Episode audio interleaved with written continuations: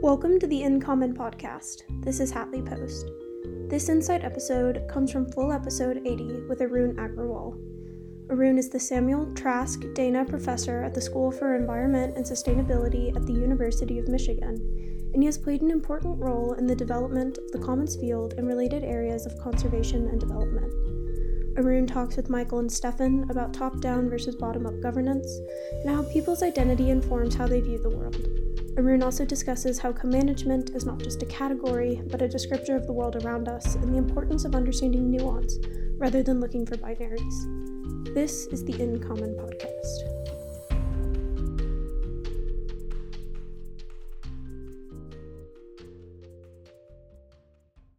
So, Arun, um, going back to environmentality, one of the things that I saw you do in that book that I think bears directly on this challenge of binaries and putting things in opposition is you um, you taught you combined the effects of different categories through what I think would be called something like inter, like you took kind of an intersectional approach, the way the term is now commonly used, where someone's experience is not just as a man or a woman or as someone old or young. It's the combination of the categories that we each slide into that determine how we experience the world. I, I, suppose at the limit, each of us is just, if you combine all the categories, that's just like me, because I'm the only one who fills all my categories.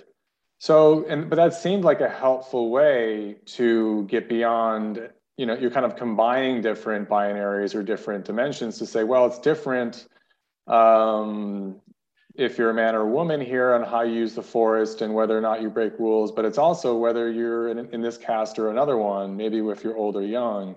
And so that seems like a really helpful way to move beyond these kind of binary oppositions that, you know, I'll throw in this hypothesis too, that one of my main concerns with these like binary oppositions that I think they, they strongly um, relate to our groupish or tribal mentalities a lot of them. So, you know, you have the folks that are pro market or anti market, or the folks who are pro top down, and the other folks who are pro bottom up. And suddenly, are you know, you mentioned collective action at the beginning, and I think it's helpful to kind of turn that lens onto ourselves and think, well, okay, if I'm on one side of a binary and other, how much is, is of that of, is a function of my own kind of social affiliations? Do I like this because people around me like it and I want to be in the in group? And I feel like, you know, that's you know problematic in a lot of ways that I think are obvious to us. It makes collective action and coordination in science and other places difficult. So I think combining those categories, I, I really appreciated the way you did that. And then I'm, I'm wondering about your thoughts on another possible way to address this binary issue, which is to recognize that things aren't, you know, always mutually exclusive. So there's this big literature, right, on on co-management, and you mentioned adaptation. I, I, I often see the words adaptive co-management thrown in there too, because why not add adjectives to things? Um, do you think that, what do you think of the literature on co-management as a way to kind of square that circle and get beyond the binary of top down versus bottom up? Yeah, uh, that's an interesting question. And I guess the, I'll take a step back and say, uh, categories exist for a reason, right? I mean, you know, as if you recall the, the example I mentioned of Memorial films, we we experience the world and then we want to make sense of it. And some categories make sense of the world for us better than others. And which categories make a better make better sense of the world for us uh, differs across people. For some categories, categories are more easily accessible to more people and some less so, right? So all of these categories of men and women and good and bad, they are all about making sense of the world in ways that resonate with who we are. And who we are becomes also evolves and becomes over time rather than being something predefined. And that happens in relation to our experiences, how people respond to us, and so on and so forth, what we do, et cetera. So, you know, co-management is an interesting and useful and good category. It's interpreted differently by different people. Some ally it with or think of it as being fully uh, uh, or being identical with decentralization. Some see it as being about community-based management. Some see it as about state control.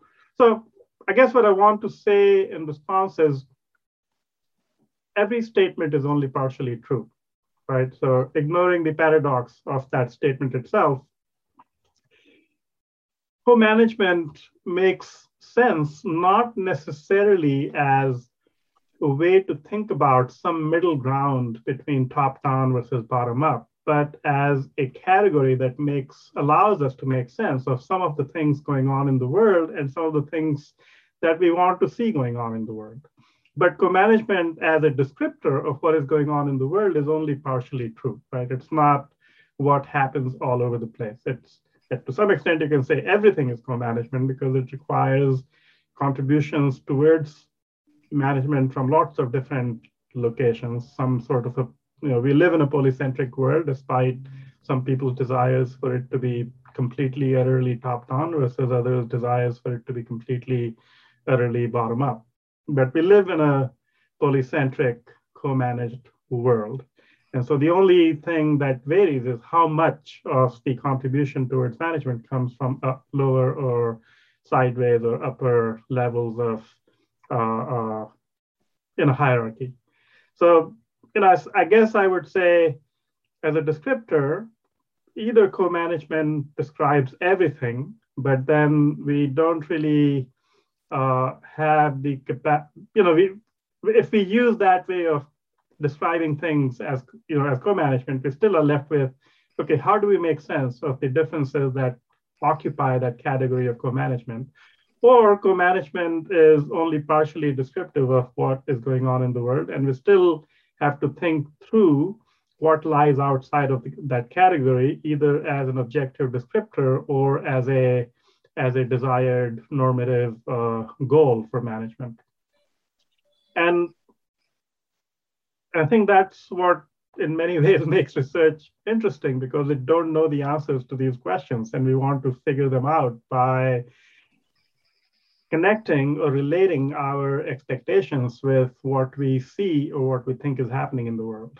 And sometimes we our expectations are confounded and sometimes they ring true and both of those experiences are joyful. mm, yeah. Thanks for tuning in. The In Common podcast is a partner project of the International Association for the Study of the Commons and the International Journal of the Commons. To explore more episodes of the podcast, as well as our blog, visit our website at www.incommonpodcast.org.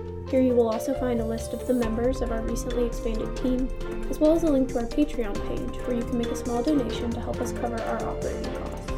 You can also follow us on Twitter at InCommonPod. Thanks again.